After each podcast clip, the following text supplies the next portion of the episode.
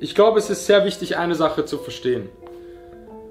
Die meisten Menschen probieren nicht mal etwas, weil sie schon im Vorhinein nicht daran glauben. Sie reden viel, ja, viele reden, viele spucken größte Töne, aber im Endeffekt gibt es keine Taten, sie machen nichts. Nur wenige probieren etwas und geben dann aber auf.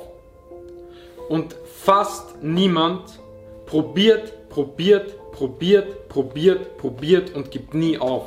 Und diese Leute schaffen es. Diese Leute schaffen etwas.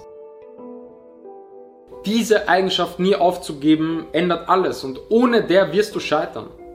Weil egal was du im Leben schaffen willst, egal in welchem Bereich, aber wenn du was Großes schaffen willst, du wirst tausendmal auf die Fresse fallen. Und wenn du dann nicht bereit bist, immer an dich zu glauben und immer wieder aufzustehen und weiterzumachen, dann vergiss es. Das macht den Unterschied.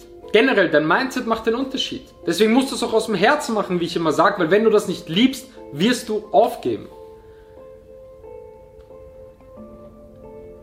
Deshalb, du musst immer wieder aufstehen. Du darfst nie den Glauben an dich verlieren. Und das habe ich gelernt. Ich habe das Aufstehen gelernt, das Kämpfen.